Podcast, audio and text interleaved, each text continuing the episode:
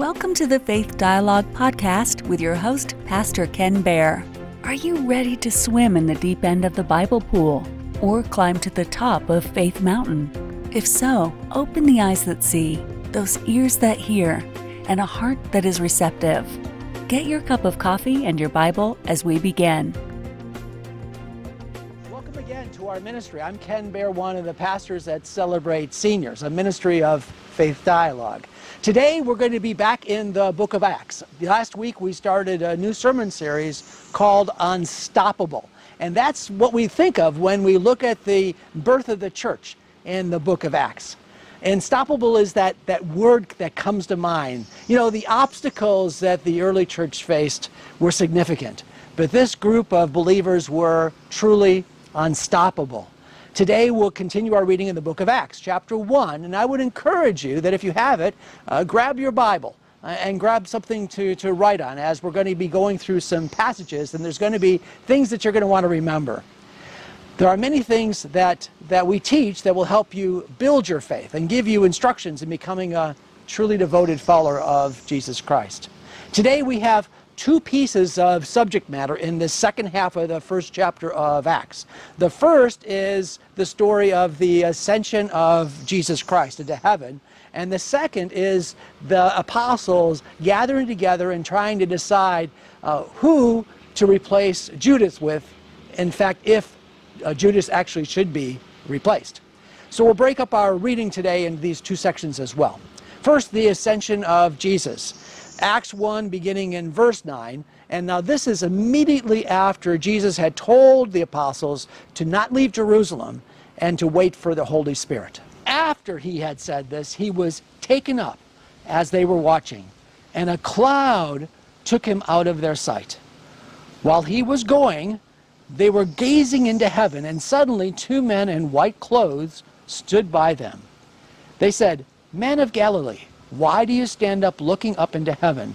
This same Jesus who has been taken from you into heaven will come in the same way that you have seen him going into heaven. Then they returned to Jerusalem from the Mount of Olives, which is near Jerusalem, a Sabbath day journey away.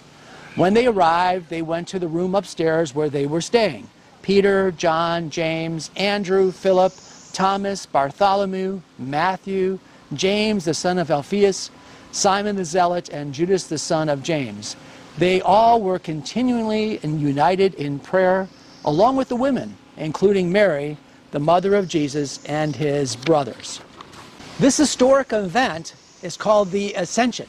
And Luke actually records this event in, in two different places. First in the gospel that bears his name, the Gospel of Luke, and then here in the Acts of the Apostles. I, I want to go back and read to you what Luke has to say about this event, the same event, back in his gospel in Luke chapter 24, beginning in verse 50. Then he led them out to the vicinity of Bethany, and lifting up his hands, he blessed them. And while he was blessing them, he left them and was carried up into heaven. After worshiping him, they returned to Jerusalem with great joy, and they were continually in the temple praising God. These verses in the gospel account give us a little bit more clarity on this event, and we can learn as well how to study the Bible and perhaps gain some insight. Let me share with you two keys in understanding the scriptures. This is something I learned a long time ago. Interestingly, both of these keys come from the same exact verse. 1 Corinthians chapter 2 verse 13. It says, "These things we also speak, not in words that man's wisdom teaches, but that the Holy Spirit teaches, comparing spiritual things with spiritual things." In 1 Corinthians, the apostle Paul is talking about the spiritual wisdom that we gain from God. And he tells us that this role is the role of the Holy Spirit. And then in verse 13, he gives us these two principles. Principle number one, the primary principle, is that the Holy Spirit is the one that teaches. Principle number two, however, is important. It says the Holy Spirit teaches by comparing spiritual things to spiritual things. Uh, the 24th chapter of Luke records the ascension of Jesus Christ. I just read that for you. And the first chapter of Acts also has the same event. These are called companion verses. They're actually extremely important in understanding spiritual truth. Uh, they're easy to find usually in your Bible because there's a, a footnote or an asterisk near one of the verses in the study Bible that will reference the companion verse. So what do we learn from these, this companion verse? Well, as we read from the book of Acts, we see this verse. While he was going, they, they were gazing into heaven, and suddenly two men in white clothes stood by them. They said, Men of Galilee, why do you stand looking up into heaven? So if we only had this one verse, it sounds like the apostles are a little confused. But either these words from the two men in white, obviously angels, brought them back into reality, perhaps the apostles were just, you know, taking in the sight. Uh, we learn from the gospel account that Jesus was has blessed them, was taken up into heaven, and they worshiped and returned with great joy. You know, it had been, it had been three long years that Jesus had spent with his apostles. All too often, we read that they were hard of hearing.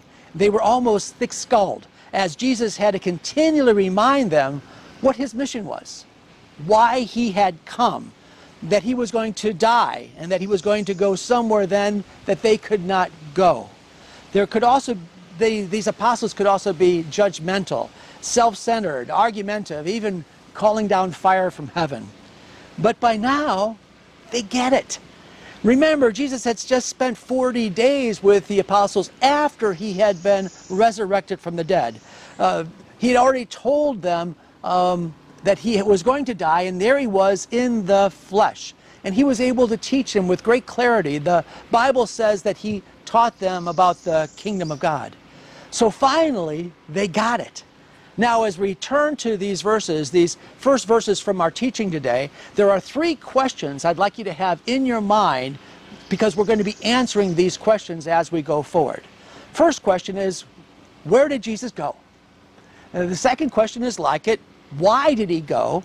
And the third question, when is he coming back? We'll answer these questions in the same order. The first question, where did he go? Well, we just said that obviously the apostles had, had figured it out. In the Gospel of Luke, it says that Jesus had blessed them, and then he ascended, and they worshiped him.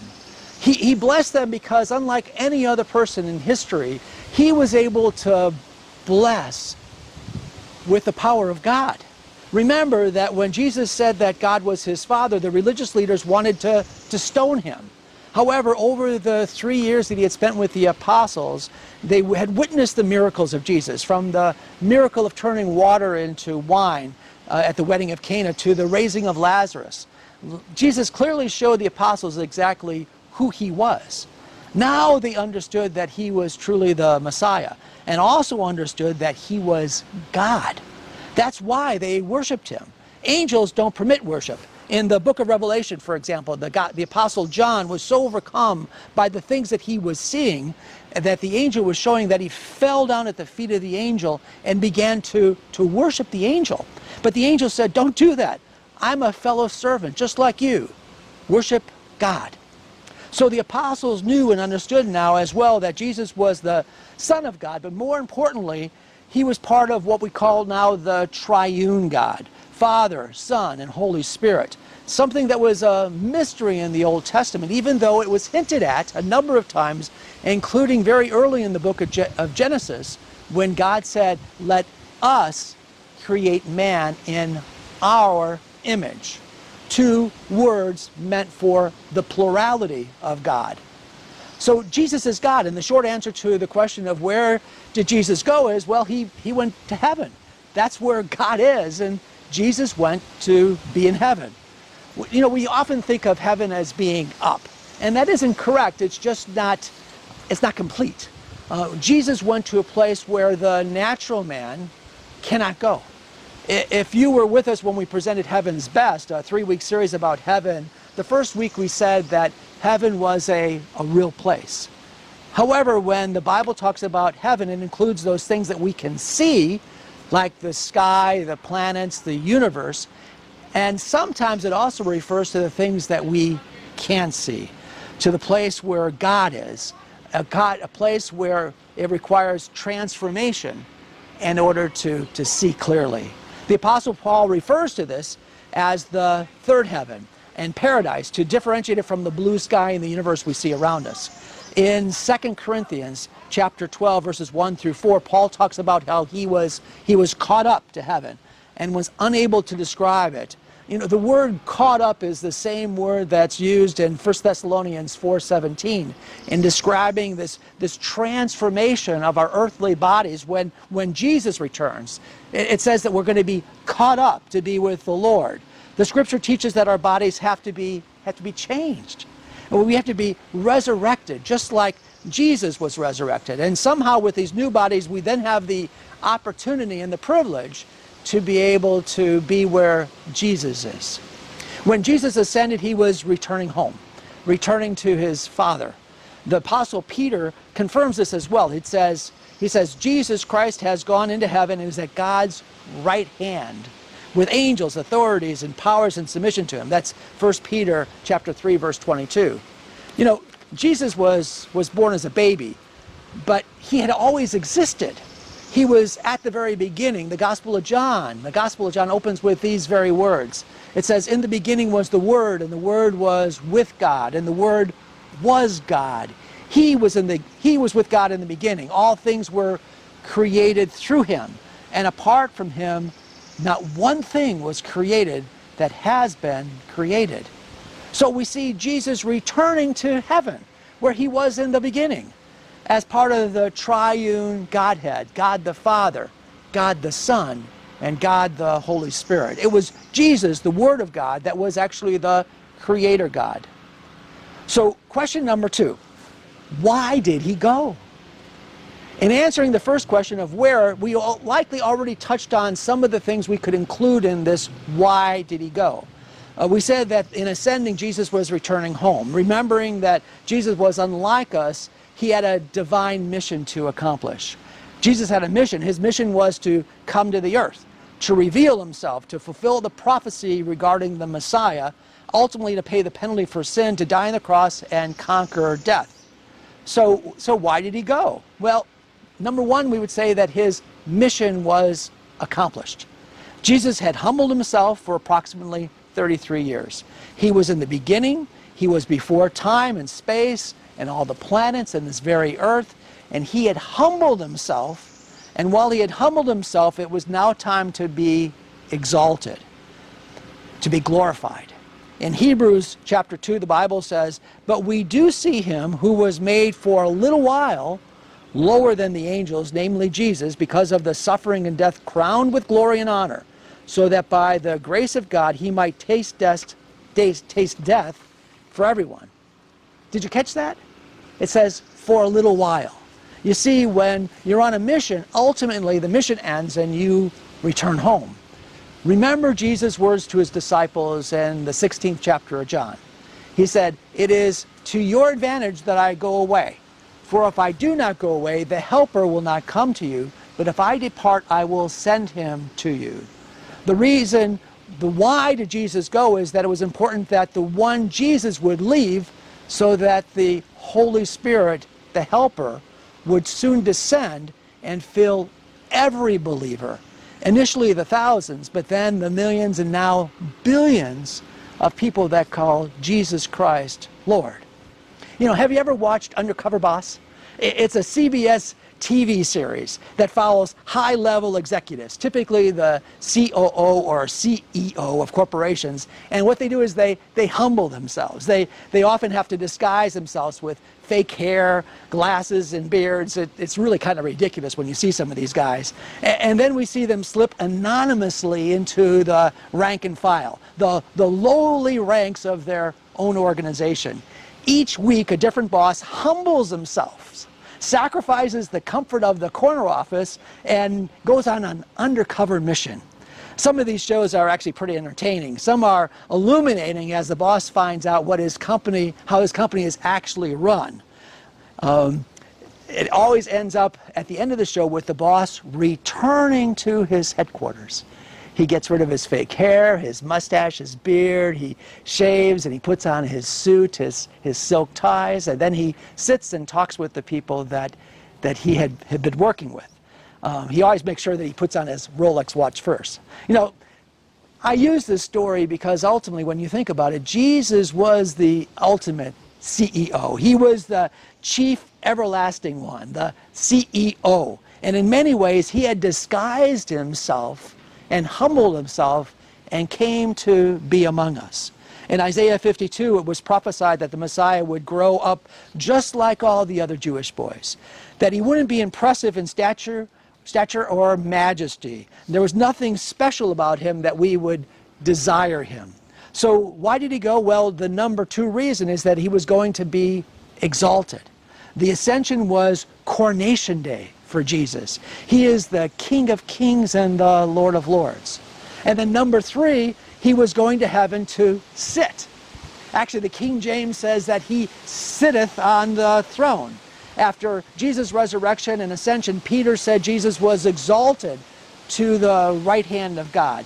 Preaching on the day of Pentecost, Peter saw Jesus' exaltation as a fulfillment of Psalm 101, which says, The Lord says to my Lord, Sit at my right hand until I make your enemies a footstool.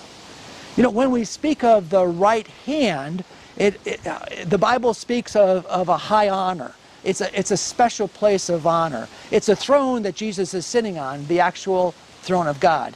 You know, both the Nicene Creed and the Apostles' Creed have the same word that describe this very thing. It says, On the third day he rose again. In accordance with the scriptures, he ascended into heaven and is seated at the right hand of the Father. You know, most of the apostles never saw Jesus glorified. However, there was a time when Peter, James, and John went up onto a mountain and Jesus was transfigured before him. This is how it's described. It says, After six days, Jesus took Peter, James, and John with him and led them up to a high mountain. When they were all alone, he was transfigured before them. His clothes became dazzling white whiter than anyone in the world could bleach them. And there appeared before him Elijah and Moses.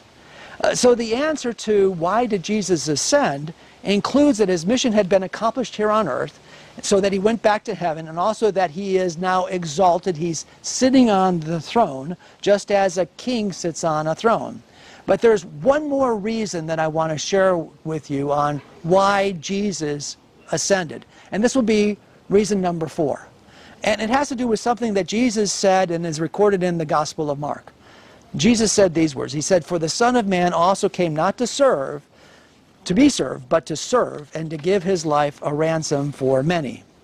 You know, Jesus paid the price to release people from captivity of sin and to purchase them with his own blood as his own. Uh, the many that Jesus came to serve and give his life as a ransom for many include people like, like you and me. It, it included all the apostles and disciples and all the people of the world that have ever received Jesus as their Lord and Savior. They are forever his. And when they die, their spirit goes immediately to be with Jesus. But you know, there's, there's another group. Uh, there's another group that's included in this many that Jesus gave his life as a ransom and that includes all the faithful descendants of Abraham, the patriarchs, the prophets, the Jews that had died in faith and were now, at that time, in the bosom of Abraham. You remember the story? Jesus told the story of the rich man and the beggar named Lazarus. Both of them died, and Lazarus was at the bosom of Abraham while the rich man was in eternal torment. There was a huge separation, the Bible says, between them, so that you could not cross from one side to the other. But it says that Lazarus was at peace and was being comforted, but he had not yet arrived. The Bible says that Jesus also called this place of comfort, the bosom of Abraham, he called it paradise. Remember? To the thief on the cross, he said, Assuredly, I say to you today, you will be with me in paradise. Now, both Jesus and the thief on the cross that died that day but neither went to the presence of the Father in heaven. The souls of both the souls of both Jesus and the thief on the cross entered into the place of comfort. They went to Abraham's bosom. However, the ascension changed everything, and that's reason number four. When Jesus ascended into heaven, he emptied, completely emptied Abraham's bosom and led the Old Testament saints to their heavenly home. Ephesians 4, verses 8 through 10 speak of this event. It says, Therefore, he says, when he ascended on high and he led captivity captive and gave gifts to men. Now, this, he ascended, but what does it mean but that he also first descended into the lower parts of the earth? He who descends is also the one who ascended far above all the heavens, that he might fill all things. And leading these Old Testament saints to the presence of God, to glory, Jesus fulfilled the prophecy of, of Psalm 68. You have ascended on high, you have led captivity captive. Uh, Jesus paid the price to release people from the captivity of sin and to purchase them as his own slaves to righteousness. That's how he, it says he led captivity captive. Uh, the book, the author of the book of Hebrews mentions this as well in quoting a number of psalms that were actually prophecies of Jesus going down into what the Bible refers to as Abraham's bosom, and the Nicene and the Apostles' Creed refer to as hell, and declaring to them that he had paid the price, that they were set free. He says, I will declare your name to my brethren. In the midst of the assembly, I will sing praises to you. And then again in verse 13 of Hebrews chapter 1, he says, Here am I and the children that God has given me. So our final question for this section is question number three When is he coming back? You know, in order to answer this question, we'll need to go back and reread a portion of the scripture. Verse 9 says, After he had said this, he was taken up as they were watching, and a cloud took him out of their sight. While he was going, they were gazing into heaven, and suddenly two men in white clothes stood by them. They said, Men of Galilee, why do you stand looking up into heaven? The same Jesus who has been taken from you into heaven will come in the same way that you have seen him going into heaven. So the angels say, Why are you gazing up into heaven? The two men, apparently angels, said, two important things. First of all, it was a kind, kind of a gentle rebuke uh, that they needed to, to get going. Uh, they were to return to Jerusalem. You know, it's understandable that they would be gazing upward. You've done that ourselves. I mean, here in Florida, we'll see a, a, a launch of a spacecraft, and we'll look up in the sky until the spacecraft departs from our sight. But also they said something that was equally as important. They said, this same Jesus who has been taken from you into heaven will come in the same way that you have been seeing him going into heaven. So the answer to the when is tied to when do we see Jesus returning in the clouds? Back to Jerusalem and actually to the Mount of Olives.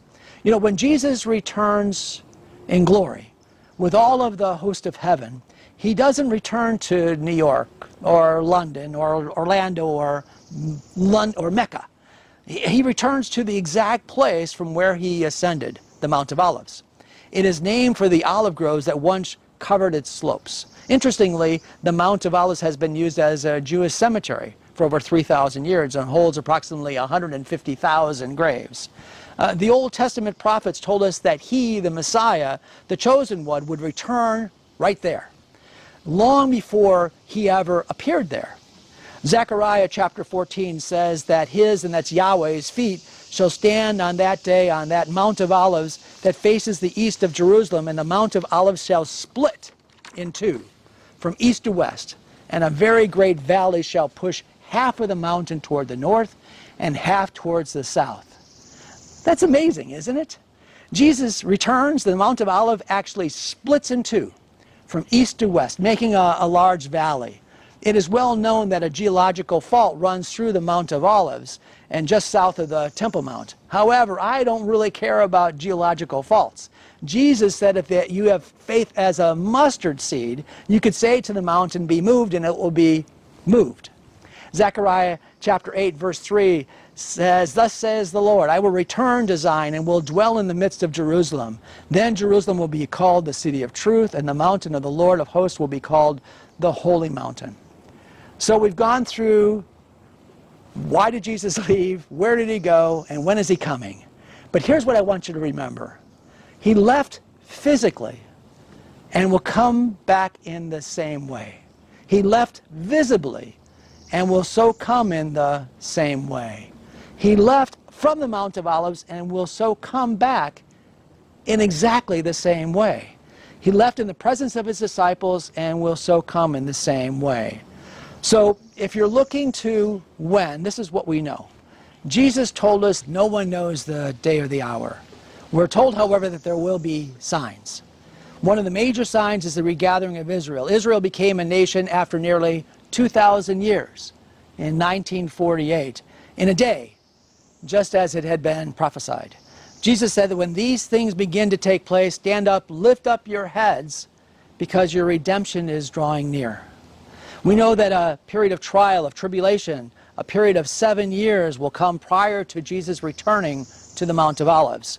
So we know that this event is at least seven years in the future.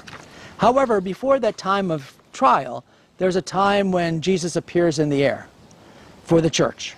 This time is close. Many of the things that happened during the tribulation, including the technology, that technology we already have today, the growing hostility towards Israel, we see it every day. The alignment of nations, all of these point to the fact that the time is at hand. The four horsemen of the apocalypse are ready to be released. 1 Thessalonians 4:16 and 17 says this, "For the Lord himself will descend from heaven with a shout, with the voice of the archangel and with the trumpet of God, and the dead in Christ will rise first, then we who are alive and remain will be caught up together with them in the clouds to meet the Lord in the air, and so we shall always be with the Lord. Therefore, comfort one another with these words." This is when Jesus returns for the church, and it can happen at any time. So we need to be ready. This event happens before the tribulation, at any moment. So let's go on to the next section, which is the section uh, on that the Bible talks about uh, Matthias being chosen to replace Judas. So let me read to you Acts 1 beginning in verse 15. In those days, Peter stood up among the brothers and sisters. The number of people who were together was about 120 and said, Brothers and sisters, it is necessary that the scripture be fulfilled, that the Holy Spirit, through the mouth of David, foretold that about Judas, who became a guide to those who arrested Jesus. I, I want you to notice two things. Number one is that Peter stood up and took a, a natural role of leadership. You know, Peter was in the inner circle along with James and John and was often the spokesperson for the apostles. Secondly, this group of 12 had grown now to 120. The group likely included some of the 70 that had been sent out two by two, as well as some of the women that were the first to be at the tomb uh, and witness that Jesus had risen from the dead. So Peter continues, verse 20. For it is written in the book of Psalms, Let his dwelling become desolate, let no one live in it, and let someone else take his position. Therefore, from among the men who have accompanied us during the whole time the Lord Jesus went in and out among us, beginning from the baptism of John until the day he was taken up from us, from among these it is necessary that one becomes a witness with us of his resurrection. You know, one of the greatest mysteries confronting us regard to the work of the early church regards this very thing, the selection of Matthias as a replacement for Judas who betrayed Christ. Was this an appropriate action on the part of the early church, or was Peter acting presumptuously? Let me summarize the rest of the passage of the book, this, this book of Acts. Uh, Peter declares that they need to pick someone that was with them from the very beginning, and then they selected two Joseph and Matthias. They prayed, and then they drew lots, kind of like drawing straws, leaving it up somewhat up to chance and assuming that the chance is actually being determined by God. And then they selected Matthias. While I have an opinion on this matter, it's, it's just an opinion. I'm not dogmatic regarding this passage. Two possibilities, however, are commonly offered.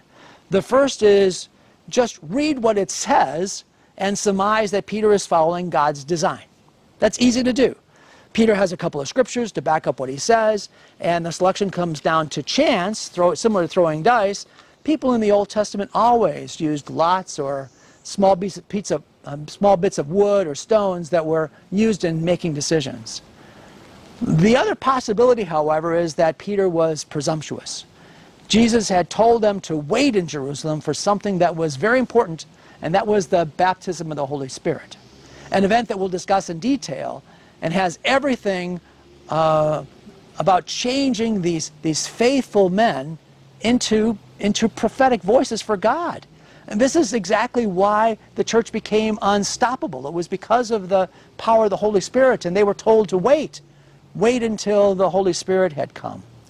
Uh, let me give you my thought, my, my humble opinion, and then we'll close with a lesson, a lesson learned. I think that Messiah, Matthias, who was selected, was a, a, a good choice. Not necessarily God's choice, but a, a good choice. He was a faithful and devoted follower of Jesus Christ who dedicated his life and, in fact, most likely was martyred for his faith. While Matthias was never mentioned again in the Bible, tradition says that Matthias evangelized Ethiopia. Another tradition says that he came back to Judea and was later martyred. Um, but I think that Peter was presumptuous and that Jesus had actually selected Paul to be the apostle for the Gentiles. Paul wrote more of the New Testament than anyone with the exception of Luke. Note Peter said that it was important to fulfill prophecy, but realize that's really not our job. I remember a few years ago I was I was serving in a very large church and by the time I had gotten there they had they had purchased a, a piece of property next to the church, a, a piece of property that they were hoping to expand someday on. And there was a prophecy in the church that they would build on this, this hill that was next to their proper, property and that they would be able to gather all the people in the area to them because of a, a light on the hill. But here's the thing, when we when the time got close and we began to take a look at the property, began to, to draw the plans, we, we discovered something, and that was that this was no hill at all. It was just a, a pile of dirt. In fact, much of the hill was from the foundation of the church that we were in, as well as some surrounding foundations. So it wasn't possible to build on this hill. People were upset uh, with the decision not to build. However, what we decided was that man is never responsible to fulfill prophecy. A true prophecy by God will be fulfilled by God, and it doesn't need our help. Peter should have waited until he was filled with the Holy Spirit, if in fact the, there, was a, there was a need for a replacement of Judas, and the Holy Spirit could have helped them with that decision. Now, there is a lesson, however, from this, this piece of Scripture. There's a verse in the Bible that we quote often, usually at the wrong time. And that scripture is Romans 8:28. It says, "And we know that all things in all things God works for the good for those that love him, those who have been called according to his purpose." In this life we make all kinds of decisions. Often if you're like me, we make poor decisions or premature, premature decisions or just stupid decisions. At the same time, if we pray, if we submit ourselves to God, we know that in all things God works for the good. God will work for the good, not for the bad. God can work with it. His perfect will will ultimately be accomplished. We see this all through the Bible. Noah got drunk in the vineyard. Jonah ran from God. Abraham told Abimelech that his wife Sarah is actually his sister. She's my sister. Then Abimelech, the king of Gerar, went for Sarah and took her. It was a bad decision. Abraham lied. Later, God went to Abimelech, who never slept with Sarah, by the way. You're a dead man. Abraham's wife Sarah took Hagar, the Egyptian, and gave Hagar to Abram so that Abram would be able to sleep with her and have a child. Bad decision. Moses went up to Mount Sinai to talk with God, and Aaron, the high priest, fashioned a golden calf. We can go on. Samson violated all the vows of a Nazarite. David slept with Bathsheba. Solomon had 700 wives and 300 concubines. I can't even imagine. But this is why Jesus gave us the Lord's Prayer. It's a model prayer. In the prayer, we're told to pray that God's will would be done on earth as it already is in heaven. Here on earth, we can easily get things wrong. God, however, can work with it. The prayer is to align our thinking, our decisions, and our actions with God's purpose and His plan for us. But remember, God can work all things together for good, for those that love God, those that are called according to His purpose. Let's pray. Father God, we want to thank you, Lord, for the opportunity to get together like this. We give you the You've been listening to Faith Dialogue with Pastor Ken Baer, recorded live at Celebrate Seniors, a ministry of Faith Dialogue. You can listen to or watch all of the recordings at Faith Dialogue by going to www.faithdialogue.org.